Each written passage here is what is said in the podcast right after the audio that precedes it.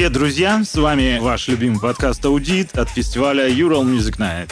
Здесь мы слушаем молодых и новых музыкантов, рассказываем об интересных явлениях, историях успеха, актуальных трендах и всем музыкальном, что нас и вас очень интересует. Меня зовут Арсений Негодяев. А я Даня Ворожбит, и это второй сезон аудита, который подготовили для вас не только мы с Арсением, но и наш продюсер Сергей Сивопляс и джедай саунд-дизайна Аркадий Филатов. Этот выпуск мы записываем в уральской студии подкастов «Послушайте». Вам хорошо слышно?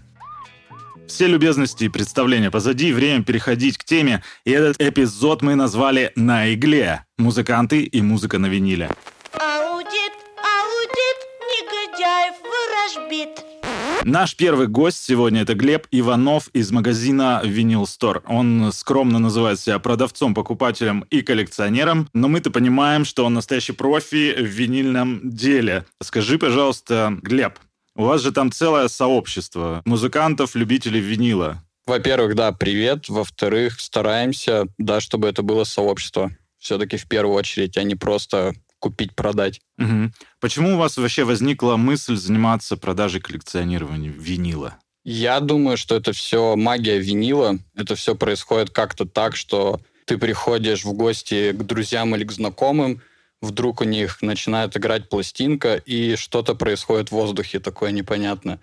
Это влияет на всех. И если поменьше поэзии, то так как мы все музыканты, я думаю, что мы также хотели быть приобщенными к какой-то культуре, потому что я напомню, что виниловая пластинка — это не только про музыку, это еще и про историю, это про культуру и в целом про искусство. Так, Винил Стор это вообще так, музыкальный магазин, да, начнем сначала. Он возник как, как бы, да. вот друзья, да, собрались, которые любят винил, любят его коллекционировать. И вы сделали магазин, получается. А не совсем. Могу поделиться такой небольшой инсайдерской информацией. Вообще это один человек, уже скоро пенсионер, который так-то занимается другим бизнесом, но винил — это как хобби. Вот. И получилось так-то, что он пригласил работать каких-то своих друзей-товарищей, именно постарше возрастом, а потом мы, молодые, заняли все места. И теперь винил стор — это такое очень молодежное место. Ну, и при, при согласии, как бы, да, вот этого хранителя, Да, да. получается. У место. нас, у нас идеальный баланс вообще. Офигенно. Э, Глеб, почему мы вообще в 2022 году снова разговариваем про винил? Он вновь э, стал так актуален? Вообще мы начали о нем говорить не только в 22-м и даже не в 20 году, а, наверное, куда раньше. У меня вообще есть подозрение, что винил никуда не уходил, и просто он пережил какую-то трансформацию. Как я это вижу, перед слушателем в какой-то момент поставили выбор. Вот Мгм. ты можешь слушать музыку, например, с кассет, с бобин, с CD-дисков, с плеера со своего, потом со стримингов, и ты можешь слушать музыку с винила. Какие-то из этих способов были более простыми, более удобными, быстрыми, а винил, наверное, вот спустя время оказался самым интересным способом и самым таким увлекательным, возможно, и самым лучшим способом для прослушивания музыки. А что там интересного, вот увлекательного? Вот если мы говорим человеку, который всегда слушает музыку только, например, вот на стримингах, да, и не- помнит, что такое там кассеты, диски, вот, вот И жесткие диски. жесткие. Чтобы MP3 на них и жесткие флешки. Я в чем думаю, интерес? это процесс, конечно. Но опять же, немного поэзии такой. То есть тебе нужно а, встать и действительно пойти искать себе музыку. То есть а, сам вот этот вот процесс, что ты у тебя закрадывается мысль, ты выходишь из дома, ты начинаешь копаться, ты начинаешь а, как-то общаться с людьми, там, с консультантами, например. Это все как-то влияет вообще на потом твое дальнейшее восприятие музыки. То есть это не просто пару кликов, это именно какой-то поиск, это, не знаю, внутреннее какое-то состояние, какой-то импульс, который вот тебя призывает как-то прикоснуться не только к музыке, но и к чему-то большему. Обычно вот все говорят, что это так, что именно процесс увлекателен. Это диггинг, да, вот ты мне говорил однажды? Ну, типа да. Это Ну, это как- и есть, да? Это как более такое глубокое именно копание в каких-то вот таких подвалах сырых и Про сырые подвалы. Э, Ну, смотри, вот ку- куча существует барахолок, да? Зачем человеку идти в виниловый магазин вообще? Он пошел в субботу куда-нибудь на развал, нашел себе какую-нибудь пыльную пластинку, пришел домой, послушал. Но мы ставим это так. А Вы приходите в магазин, вы это видите, вы можете посмотреть, вы можете послушать, убедиться в том, что она играет, и плюс у вас есть какие-то гарантии. Если вам вдруг что-то не понравилось, вдруг она там кривая, неисправная, вы придете, и мы обязательно договоримся. Это также относится к тому, что, естественно, вы можете купить пластинку дешевле, где-то в интернете. Давай тогда топ-3 советов начинающему э, виниловому диггеру, как определить пластинку на вкус, цвет, там, э, изгиб, чтобы 100% это было качество? Ну, вообще, это насмотренность, которая приходит с годами. Но если так, на скидку, ну, конверт много о чем говорит. Угу. То есть, если вы видите, что конверт прошел, я не знаю, через что, через всякое, то, скорее всего, также относились к пластинке. То есть, это такой первый знак пластинку хорошо покрутить, посмотреть на свету, чтобы вы могли увидеть, если есть там какие-то царапины, какие-то дерибасы, все это остальное, и посмотреть вот на ее такую кривизну. Но, естественно, самый правильный способ определить это поставить ее на иголку и послушать. А толщина пластинки как-то влияет на качество? Ну, не на качество скорее, а как сказать. Ну, вот пример. Нам недавно попался сержант Пеппер в оригинале английский. Битлз. Да. Угу. А, он издавался на парлофоне. Вот, парлофон — это тяжеленная пластинка вообще, наверное, также вот 180 грамм, как сейчас делают. Мы ее открываем, и она вся в царапинах. Мы думали, ну все, это наш прокол. Вот так косяк. Мы ее ставим на проигрыватель, она играет замечательно. То есть это именно вот масса спасла вообще, что mm-hmm. она прошла через 50 лет, она до сих пор готова играть э, зашибись. Масса спасла, получается? Ну, в смысле, вес? Да. Ну, чем больше винила... Хорошо, видимо, что я набираю, получается, на 100 килограмм уже. Это почему? Это к вопросу, почему сегодня, да, делают 180 э, граммов, потому что, ну, она просто дольше будет жить. У меня две пластинки есть всего. Вот э, я приехал как-то в Нижний Тагил, и перед отправкой обратно в Екатеринбург зашел в какой-то музыкальный магазин. Э, там был стенд с винилом.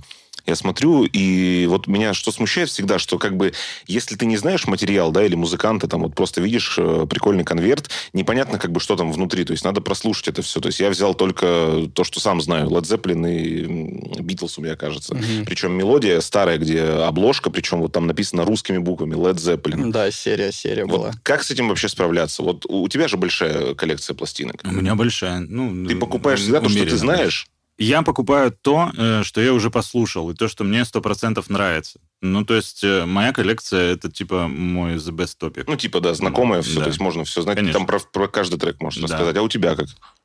То, что представляет какую-то ценность музыкальную и историческую, я бы так сказал. Угу. То есть у тебя, наверное, есть, да, Pink Floyd Dark Side of the Moon? Есть пластиночка такая? А, ну, не знаю, вырежьте или нет, но по секрету ненавижу этот альбом. Но в таком духе, короче, да, есть. У Дани сердечный приступ. Все. Сексуальные мечты разбились. Ну, просто, когда ты долго в этом всем вертишься, ты начинаешь смотреть на действительно произведение искусства именно в контексте винила, то есть как она сделана вообще. Вот как, как выглядит конверт, какой он толщины, как он пахнет. Все какие-то mm. мелкие детали со временем начинают вкрадываться тебе в голову, и ты понимаешь, понимаешь, что действительно а, старые пластинки, они кайф. Их просто приятно на них смотреть, как-то в руках вертеть и, естественно, слушать, потому что вопрос не в идеальном звуке, а в самом честном, правильном. То есть какой они хотели сделать тогда, в каком-то там бородатом году, вот, он у тебя в руках есть. Самый честный звук. Слушайте, а вот по конвертам, вот э, точно же есть какие-то самые крутые конверты, да, вот упаковка для винила. Я знаю, что у Боба Марли есть э, какой-то из альбомов, э, конверт э, для пластинки, выполнен в виде зажигалки Зипа, который открывается вот так вот и достается пластинка. Типа, взрывай, братан. Блин, я даже не видел, но такие фишки есть, да. Есть, которые раскладываются чуть ли там не в огромный плакат, есть в виде кружков, всякие вообще разные есть. Но Самый первый здесь, конечно, был Warhol с бананом. Mm-hmm. То есть это, в принципе, поменяло не только мир виниловой обложки, но и, в принципе, вот какого-то такого поп-арта, массовой культуры именно в связи с музыкой, как-то вот так. А современные исполнители как-то экспериментируют э, с конвертами? Да, правда, вот сейчас на ум ничего не приходит такого, но точно помню, что любят как-то пошутить, я не знаю, это все какой-то, наверное, элемент э, иронии, просто вот взаимодействия. То есть mm-hmm. ты не просто смотришь на обложку, на какую-то картину, но у тебя вот есть э, вот этот вот момент, что ты, ты с ней взаимодействуешь, mm-hmm. короче говоря. Ну, то есть вот винил у нас, окей, носитель, да, это получается вот сама эта пластинка, а там способ передачи, то есть это станет еще дешевле или, или как вообще?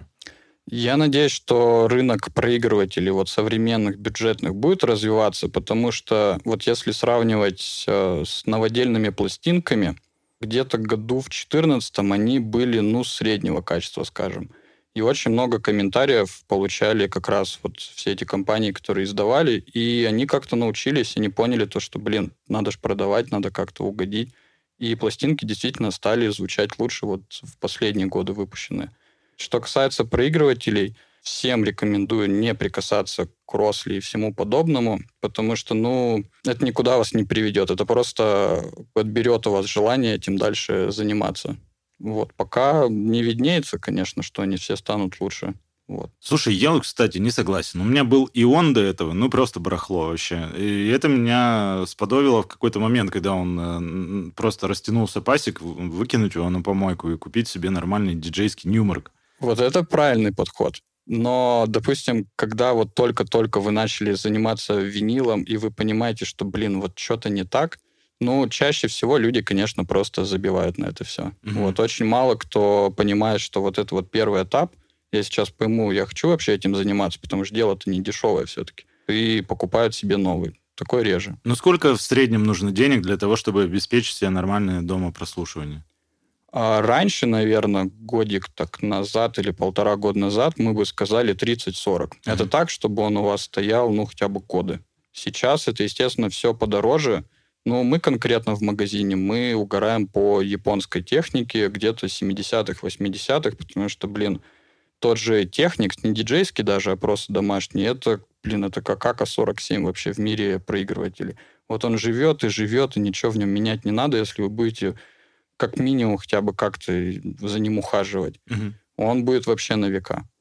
Вот. Но здесь нужно еще понимать, если вы вдруг э, начинаете этим заниматься, нужно определить, какую музыку вы хотите слушать. Если вы, допустим, хотите слушать старую музыку на старых пластинках, лучше всего будет а, старые проигрыватели. И наоборот, там новая музыка, новые проигрыватели. Здесь у нас тоже было много экспериментов. Мы как-то на аппаратуру вот совсем бородатых годов, наверное, там середина 60-х, поставили Death Grips, и это было mm-hmm. очень забавно, потому что, ну, это будто они записались в те годы. Вот, но это просто забавы ради. То есть это, это не звучит.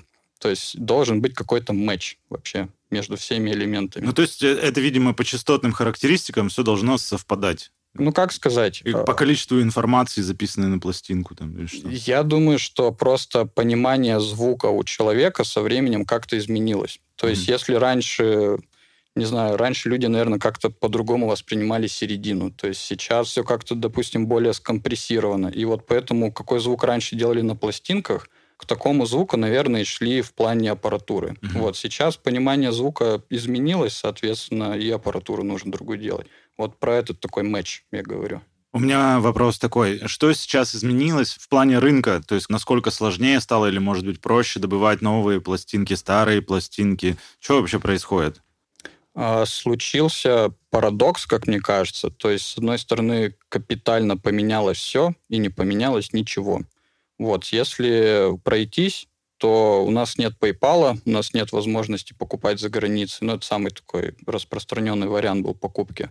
Нет PayPal, нет Discogs, нет Juno. Вообще, мы, короче, отрезаны. Это основные сервисы по покупке винила. Да, да. И все было супер просто. То есть можно было вообще в пару кликах все купить. Вот, э, мы остались как-то внутри всей страны. Вот у нас, например, есть сайт э, Мешок, если кто не знает, это российский eBay. Вот он, наверное, сейчас просто цветет, потому что это все вот э, внутренний рынок. А в России очень много пластинок, очень много коллекционеров, очень много прям серьезных слушателей. Вот, у нас хватает пластинок. Но новых поставок их ну, практически нет. То есть от нас ушел э, Warner Russia, это, наверное, львиная доля вот всех новоделов там во всех магазинах по стране. А, ушел Universal. Вот. А, единственные способы, как сейчас, наверное, купить пластинку за границей, это или через какого-нибудь своего друга из Европы, через посредника, или через биткоины. Вот. Вопрос, конечно, в количестве. Здесь, допустим, для магазинов это сложно, потому что объемы совсем другие. Это не одна-две. Если вы хотите купить одну пластинку, да вообще без проблем как бы найдете, как это сделать. Вот. Если более конкретно, опять же, такая небольшая инсайдерская информация, в марте, в апреле у нас был просто невероятный всплеск. Мгм. То есть у нас был уровень Нового года, люди просто побежали все за винилом. Все офигели просто. Почему- во-первых? Во-первых, все офигели, во-вторых, Ну, я все испугались, что не будет пластинок. А, Да, да, я думаю, вот если вы вдруг откладывали там покупку пластинки, у вас не доходили руки, то в марте вы поняли то, что или сейчас, или, возможно, вообще никогда. Вот, и все скупили вообще.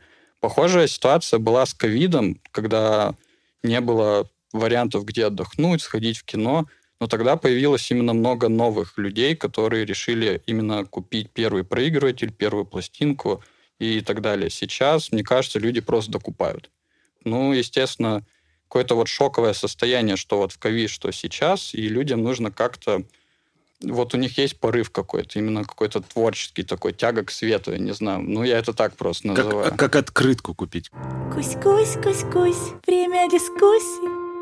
Да, время дискуссий. Ну вот э, хочется на самом деле поговорить про поиск новой музыки.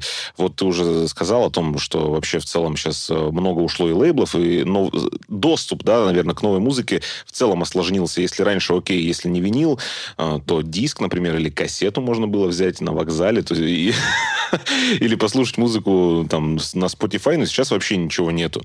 Я ищу музыку сейчас очень сложно. Например, вот я смотрю, что Сеня публикует, например, у него могу пообщаться и на- найти там что-нибудь, узнать, что какой-то там новый альбом вышел. Либо какие-то телеграм-каналы.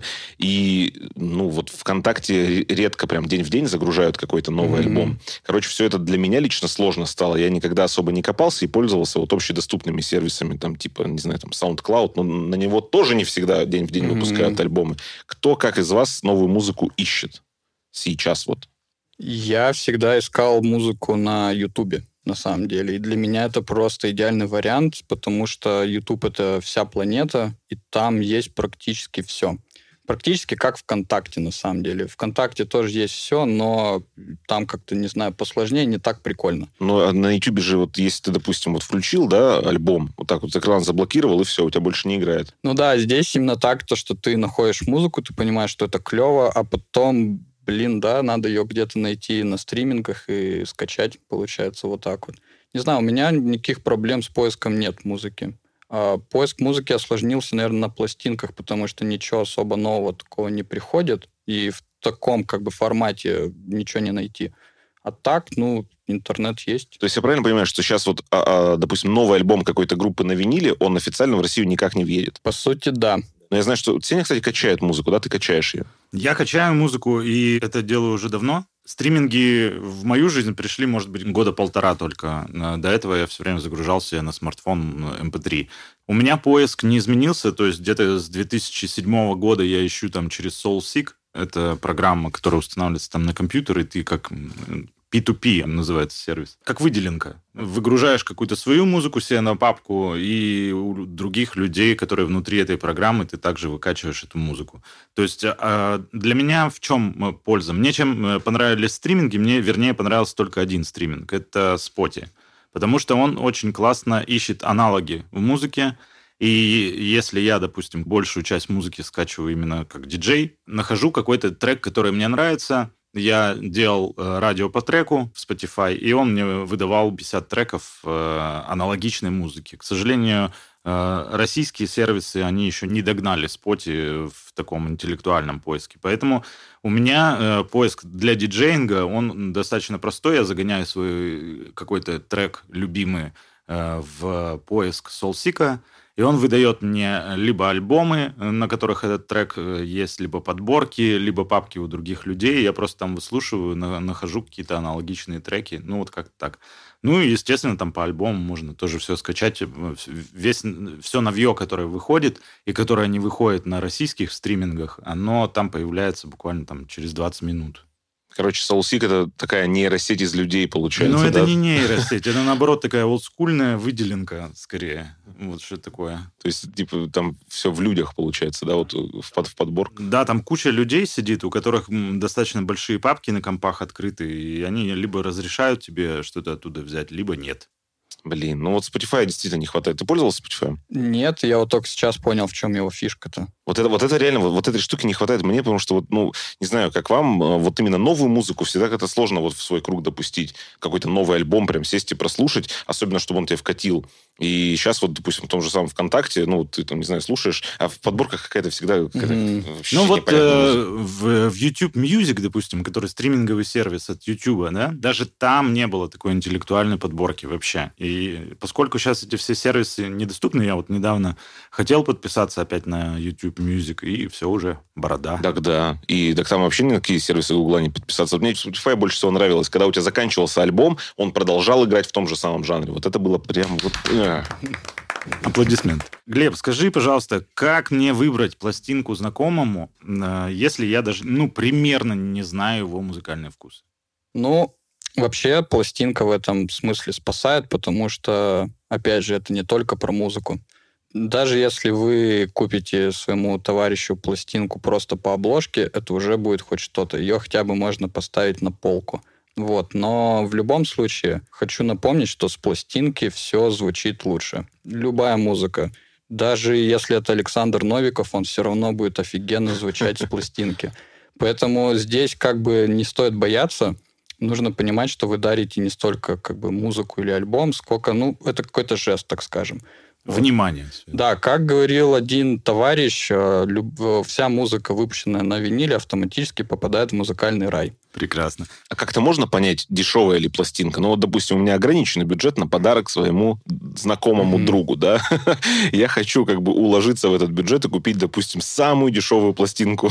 Ну, как бы порадовать друга. Вот сколько, сколько самая дешевая у вас в магазине стоит пластинка? Но у нас от 50 рублей, но 50 это практически такой, ну, полумусор. Полумусор. Ну, за 500 уже можно что-то нормальное взять, получается. Уже сложно. Но с- если так прикинуть, то советский у нас вот от 50 до 1000. И нужно помнить, Вау. что вот советская музыка, там иногда есть такие сокровища, которые, не знаю, через несколько лет будут стоить и по 2, и по 5 тысяч. Дело не в деньгах, Даня. Ну, так да. Вот в этом и заключается диггинг, да. То есть даже если у тебя есть 100 рублей, приложи к этому какие-то усилия, покопайся, вложи в эту душу, и, возможно, получится найти что-то просто сверхъестественное. Вау. Вот это вот, надо, я думаю, надо запомнить, что за 100 рублей даже пластинку можно Можно, взять. конечно. У меня всегда ценник в голове типа 1000 рублей, знаешь, вот типа Ну, он пластинка больше, это да. 1000 рублей, да. Он, он даже больше, но и за 100 можно. Так, окей, тогда какая самая дорогая пластинка в винил истории?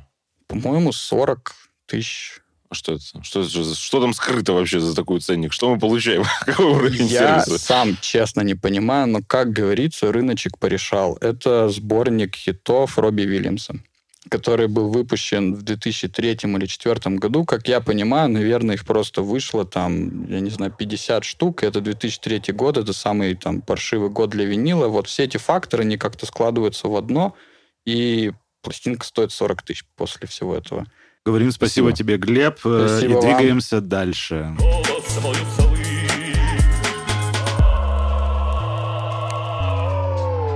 Ну что, у нас в гостях диджей Вайт, Широковский Павел, профессиональный диджей, терн-таблист. Начало карьеры написано у меня здесь в сводке. 1999 год. Пророк первой волны, терн-тейблисма на Урале. Учитель и наставник нескольких поколений уральской школы скретч-мастерства. Павел, привет. Оу, е. Всем привет, ребят. Первый вопрос. Что такое терн-таблист? Ну, а слово turntable, вращающийся стол, что обозначает э, диджейское место, где стоят две вертушки, микшер, Короче говоря, ты э, скретчишь. скрачу. С И только 1999 года. Да, все верно. Э, На самом деле заинтересовался я еще немного раньше, но появилась возможность практиковать и играть только вот в 99-м. То есть до этого я дома разбирал, собирал там русские вертушки, все это соединял через магнитофоны, как-то пытался извлечь звук. То есть это было лет с 15. Это У тебя много затертых пластинок? Слушай, да, хорошая коллекция. Наверное, 90%. И как они звучат сейчас? Слушай, да в целом э, неплохо. То есть, если от песочка отряхнуть, протереть, там, клининг сделать, еще поиграет, еще походит. Для наших слушателей ты можешь звук скретчинга изобразить? То есть твой вот сет, он из этого состоит преимущественно? Так, давайте разберемся немножечко. То есть, что такое скретч? Да.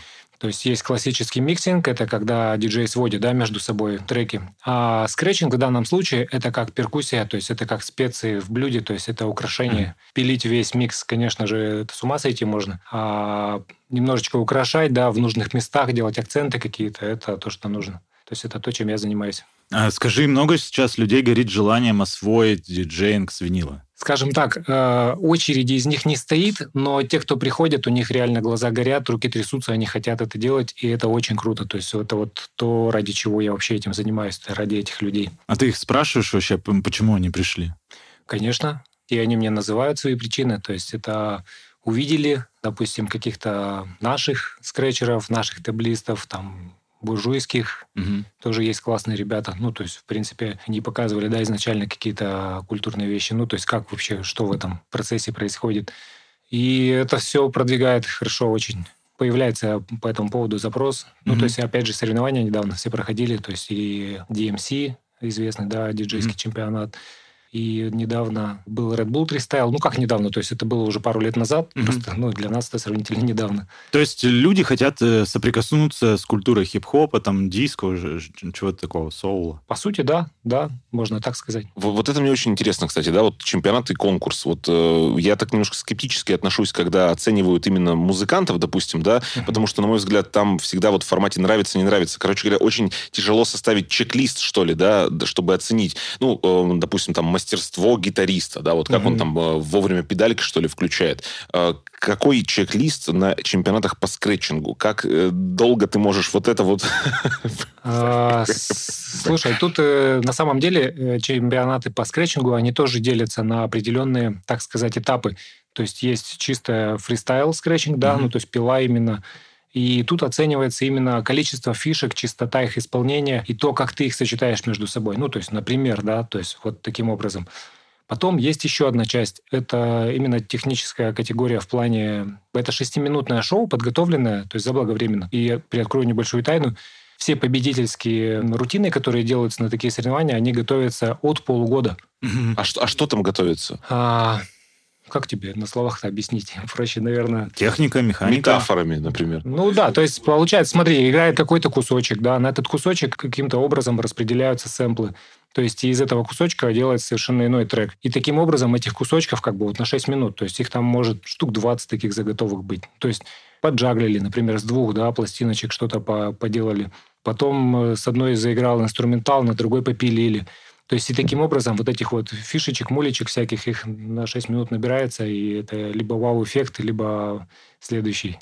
Так, это, это второй этап. Это второй этап. А, еще в последнее время начали проводиться... Ну вот Red Bull Freestyle задал некий такой формат. Это как, в общем, типа party killer. То есть э, человек, который неважно, как он играет, то есть важно, что, что он делает. То есть чтобы он э, именно зажигал толпу, и кому громче кричат, тот и победил. Ага. То есть даже среди тёрнтейблистов, среди диджеев, которые занимаются почти практически профессиональным спортом, да, проводятся такие соревнования. То есть э, тертеблизм – это, по сути, больше спорт, чем музыка? Да, в этом есть. Причем очень большая доля именно вот этого упорства, mm-hmm. этого, этой рутины, которую мы не видим, которая остается за кадром, да, но это реально года жизни, это часы, это нереальное количество времени потрачено на то, чтобы так красиво это все потом показать и сделать. А скретчить можно только с винила или вот э, на цифровых э, пультах тоже? Это отличный вопрос, потому что вся молодежь задает именно его. Я хочу на него развернуто ответить. Смысл смысл в чем? В том, что все крутые чуваки, которых мы сейчас видим, которые разносят там танцполы, там, неважно, с чем, с драм бейсом там еще с чем-то, uh-huh. и которые пилят на этом, на всем, то есть с CDJ, там, с контроллеров, они все начинали с вертушек, и они все пилили на виниле. И это важный момент, потому что физика винила, она ни с чем не сравнима. То есть uh-huh. то, как извлекается звук с пластинки, даже тот же DVS, даже тот же Serato, там, трактор, рекордбокс, да, и все равно какая-то задержка, и она минимальная, конечно, непрофессионалу она может быть незаметна, но люди, которые давно этим занимаются, они ощущают ее. То есть она минимальная, но есть. Поэтому винил прежде всего. То есть э, если человек научился пилить на пластинках, он это сможет повторить на любом контроллере, который имеет джок, который имеет кроссфейдер. То есть мы вот сейчас как раз затронули тему относительно Сирата и всех этих прочих программ. То есть это соединение винила уже с современными технологиями. Как это вообще происходит? А в данном случае кладезем информации является компьютер. Этот компьютер подключается к пульту, который в данном случае является звуковой картой. Угу. сигнал посылается с пластинки. То есть, грубо говоря, через звуковую карту смешиваются два сигнала. Один с компьютера, один с пластинки, заменяются друг дружкой, и на выходе мы получаем то, что получаем. Ну, то есть звук с компьютера, но мы можем его попилить и все что угодно с ним То есть поделать. это, это пластинки-контроллеры. Да, то есть, по сути, это уже не турнтейблизм, а контроллеризм. Контроллеризм. А вот к тебе пришел человек, который вообще абсолютно ничего не понимает. С чего ты обычно начинаешь с ним занятия? Что вообще человеку нужно знать для того, чтобы э, начать уже делать элементарные функции? Ну, конечно же, базовые знания. То есть это устройство диджейского стола, да, последовательность действий, то есть что ты, как загружаешь трек, там, с какого момента начинаешь, из чего состоит трек, то есть квадраты, да, то есть, ну, то есть, по сути, вся это базово, базовые знания миксинга, то есть там левый канал, правый канал, частоты, э, как включаются наушники, и поехали. Как ты вот можешь сейчас оценить скретчинг в данный момент? Вот в 2022 году это по-прежнему актуальная тема? Конечно, я считаю, что это уже вошло в культуру, и оно уже на таком уровне, что ну, не актуальным оно быть уже не может. Вот даже сегодня утром ехал из аэропорта, играл какой-то трек попсовый, не знаю, там, на русском Мгм. языке даже, по радио у водителя. И там я услышал скретч, и причем очень крутой скретч. Мне даже, в принципе, этот трек даже понравился. Правда, не зашизамил. Или к счастью. А как ты можешь оценить хороший э, скретч? Ну, то есть техничный, музыкальный. То есть прежде всего, наверное, музыкальный, потому что это может быть иногда очень просто, то есть из пары фишек, но то, как э, фраза распилена, да, она может звучать просто гениально. То есть Мгм. это что такое музыка, да, то есть это паузы между звуками. Мгм. И вот в скретче как раз это самое важное. Грамотно, выверенно сделать запил. В скретче главная тишина. Точно. Ты вот ищешь трек, да, ты его находишь. Что дальше происходит? Слушай, тут какая-то магия. Я не могу точно сказать, что со мной происходит, но я знаю, что когда я включаю трек, я буквально с первых аккордов начинаю понимать, попадает он ко мне в плейлист или нет, и вообще в какую его часть. Потому что я делю плейлисты по мероприятиям, по настроениям, грубо говоря. То есть когда приятную атмосферу нужно создать. Иногда я играю там в прайм-тайм, это самое горячее время, да, то есть в эти плейлисты другие треки попадают. Ну и, соответственно, да, то есть рассортировываю все таким образом. Ты знаешь, как вот, э, ну, я начинал с пластинок, тогда, в принципе, ничего кроме этого не было. Конечно, уже были диски, но желание было играть из пластинки. И вот эта магия, когда ты ставишь иголочку на пластинку, она там шуршит, там что-то, какие-то звуки издаются. Это самое теплое, это самое то, что как бы, ну, вот реально тебя цепляет. И ты понимаешь, да, это то настроение, которое я хочу передать людям, я беру эту пластинку. Таким образом формирую свои плейлисты. Если диджей переходит с винила на, допустим, на контроллер, даже не на э, виниловый контроллер, да, а на обычный, э, происходит ли с ним деградация какая-то?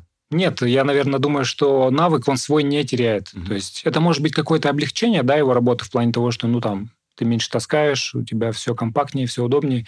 Но тот навык, который у тебя есть, это как на велосипеде. Ты научился уже ездить, и ты поедешь на всем, чем угодно. То, что ты с собой носишь кучу оборудования, это тебя как-то внутри э, оправдывает, спасает? Для чего ты это вообще делаешь? Я комфортнее себя чувствую, когда играю на нормальном оборудовании. То есть контроллер, конечно, хорошо там на какое-то мероприятие, которое имеется в виду, что это не какое-то пафосное мероприятие, а просто вот э, поехал С в лес друзьями с друзьями, да, поиграть там, либо еще какой-то Мгм. очень, ну, где реально суровые условия, и из вертушки, ну, просто неприменимы. Там, например, на Уктусе, на горе в минус 20. Мгм. С вертушек неудобно будет. А контроллер самое то. Но если есть возможность поставить вертушки, я, конечно, это сделаю. То есть поставлю две вертушки, пульт и с радостью выдам весь потенциал, который скрыт. Мгм. У тебя сейчас большая коллекция виниловых пластинок? Вот есть э, четкое число в голове? Слушай, ну где-то около 400. 400. А Это немного, но это и немало. на- на- получается, на вечеринку сколько вот ты пластинок берешь на сет? Минимум 100. Минимум 100. Окей, то есть э, для того, чтобы человеку начать именно вот с винила играть, надо 100 пластинок где-то найти. А, смотря как играть. То есть если играть э, полностью весь трек, то ну, достаточно будет, наверное, пластинок 40-50. Если играть э, по-быстрому, то есть, ну, как вот турнтейблизм обычно, да, там, минута-две, как бы, тогда чем больше, тем лучше. То есть, и это, в принципе, не предел 100. Потому что, ну, знаю сам лично людей, которые таскают с собой там не по одной сумке по 100 пластинок. То есть, таких суммах может быть 2-3, как бы, Мгм. на мероприятие поехал поиграть. С ума сойти. А если еще перелет, а перевес? Э, Дай топ-3 э, советов диджею, э, если он хочет начать играть с винила. Топ-3 советов. Определиться прежде всего, что это действительно то, что ты хочешь. Ну, то есть ты принял решение, ты идешь этим путем. Это раз. Уверенность в том, что надо это делать. И для чего ты это делаешь. То есть для себя просто как мотивация, грубо говоря, что у тебя руки не опустятся там через какой-то промежуток времени. Это раз.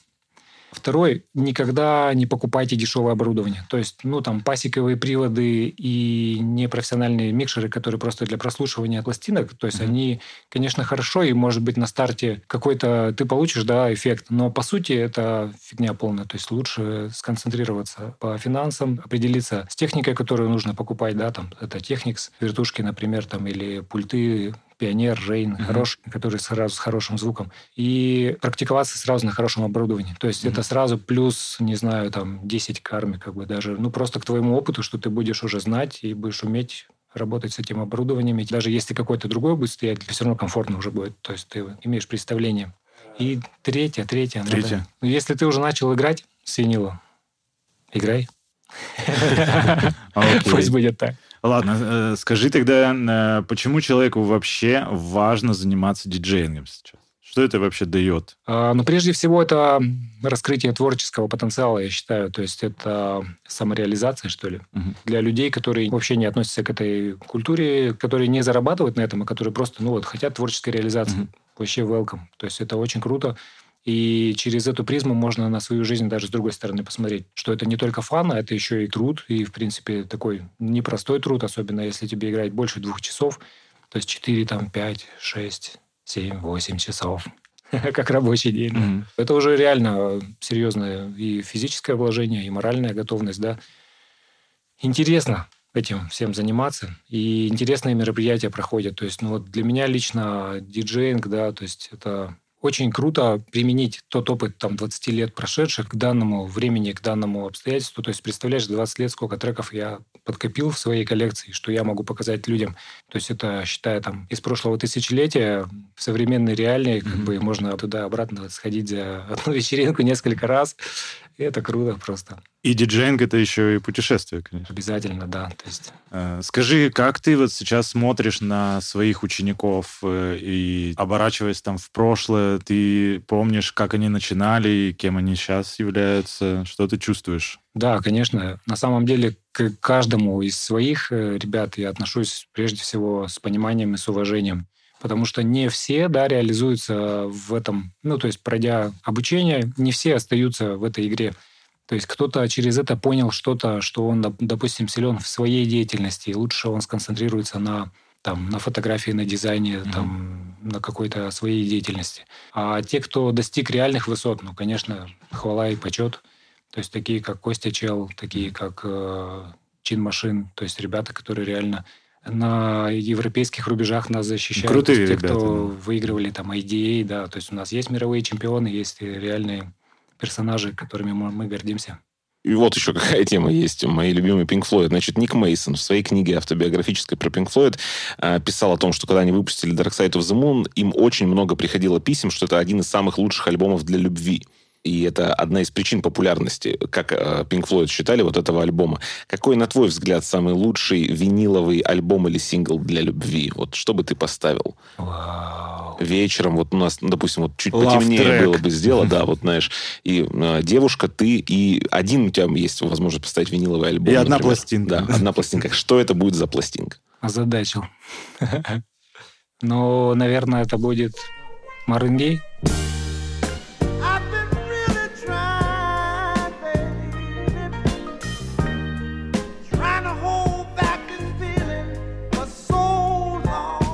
Альбом конкретно я сейчас не скажу, но у него есть... э, Да любой трек Да. Марвин Гей. Все, сегодня я это проверю. оу, е. Отчитаюсь потом. Спасибо. У нас э, в гостях был Павел Вайт. Э, Спасибо, Паша. Спасибо, ребят, что позвали. Очень приятно побеседовали. Аудит, аудит, негодяев ворожбит.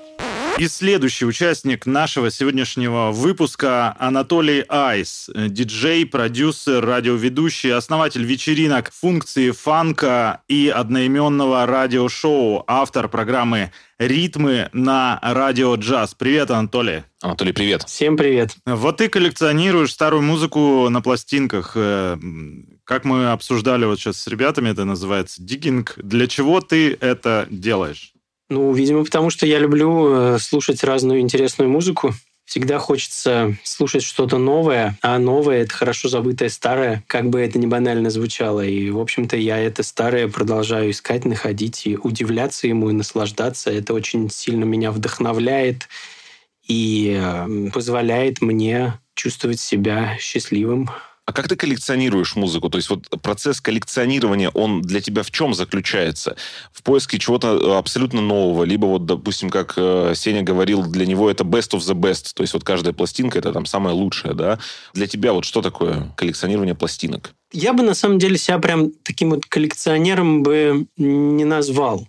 То есть коллекционер это такой человек, который э, вот он ищет какие-то определенные абсолютно записи. Э, есть люди, которые, например, коллекционируют пластинки такие, чтобы они обязательно были в запечатанном конверте, то есть они стоят на полке, они даже не распечатывают. Это должен быть там какой-то определенный пресс, там э, какое-то издание, там и так далее. Для меня главная музыка.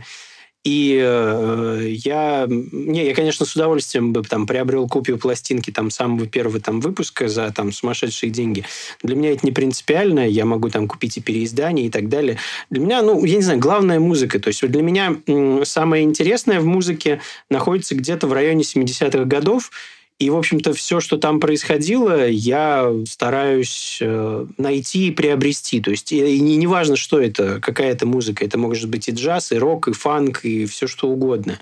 Э, Мне нравится, как эта композиция звучит, э, я ее покупаю. Ты же вот еще популярный диджей, и ты играешь обычно вечеринки all-найтеры. Да? Скажи, пожалуйста, как тебе удается держать э, внимание аудитории, и сколько ты обычно берешь с собой пластинок на такие мероприятия? Естественно, зависит от вечеринки. То есть и, и, э, такие вот all-найтеры я устраиваю на своих собственных вечеринках на функции фанка. Им вот в сентябре 15 лет исполняется. И э, они такие ну, достаточно веселые, там всегда дым коромыслом, народ пляшет. э, И когда вот это вот происходит на танцполе, это тебя очень здорово подпитывает, и тебе хочется играть. Конечно, когда там танцпол пустой, скукотища, звук дрянь и так далее, 6 часов не простоишь. Очень быстро устаешь, начинаешь на часы смотреть, уж когда это все закончится. Вот. А когда все происходит достаточно весело и энергично, тут как происходит вот этот вот обмен энергии, и я и по 8 часов стоял, играл, э, и ничего, прекрасно себя чувствовал. Пластинок э, я с собой беру обычно в районе 300 штук, и плюс у меня еще Ничего есть... себе. Да, и плюс у меня еще есть много музыки, которая находится в компьютере, то есть я как бы комбинирую играю новую, Мгм. новая музыка. У меня, как правило, музыка там, вот начиная, музыка 21 века, короче говоря. Она у меня в цифровом виде Мгм. находится в компьютере, а все, что вот старое, оно у меня на пластинках. И, собственно, я вот одно с другим миксую. Вот расскажи вот чисто механически, как это происходит. То есть вот э, у тебя 300 штук пластинок, да, вот ты играешь сет, вот, э, ну, явно ведь надо менять, менять пластинки, то есть не, не- Э, не делать так, иногда. чтобы они, знаешь, крутились, типа, ну, вот целиком, да, пластинка, потом следующая, да, ты же как бы все равно э, в процессе. Как вот ты сет-лист составляешь и э, как ты помнишь вообще, вот, типа, у тебя 300 штук, ты по порядку это делаешь, по годам как-то, как это происходит, по обложкам, типа, вот сейчас я все красные обложки сыграю. Ну, а- обычно трек каждый звучит в районе 3-4 минут. То есть каждые 3-4 минуты новая пластинка, новый трек. Это синглы. Ну, неважно. Ну, или там трек с альбома, там, если альбом ставлю. Там, вот.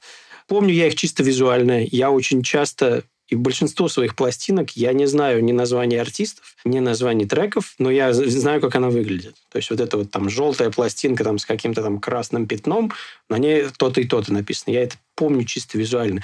Компьютере у меня точно так же. У меня у каждого трека есть картинка.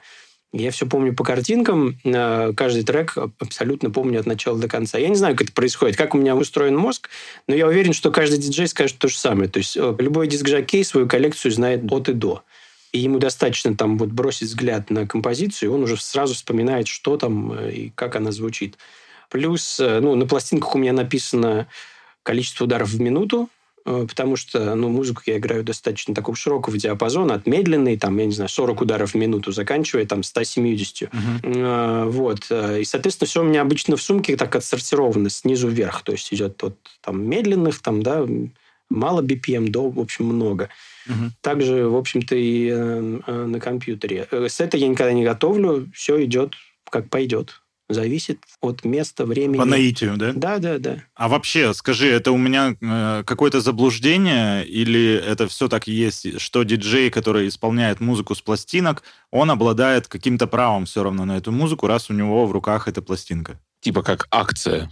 Если идти прям официально и по закону, то диск-жокей, когда он играет музыку в любом заведении, он должен отчитываться. То есть он должен предоставить трек-лист того, что он играл.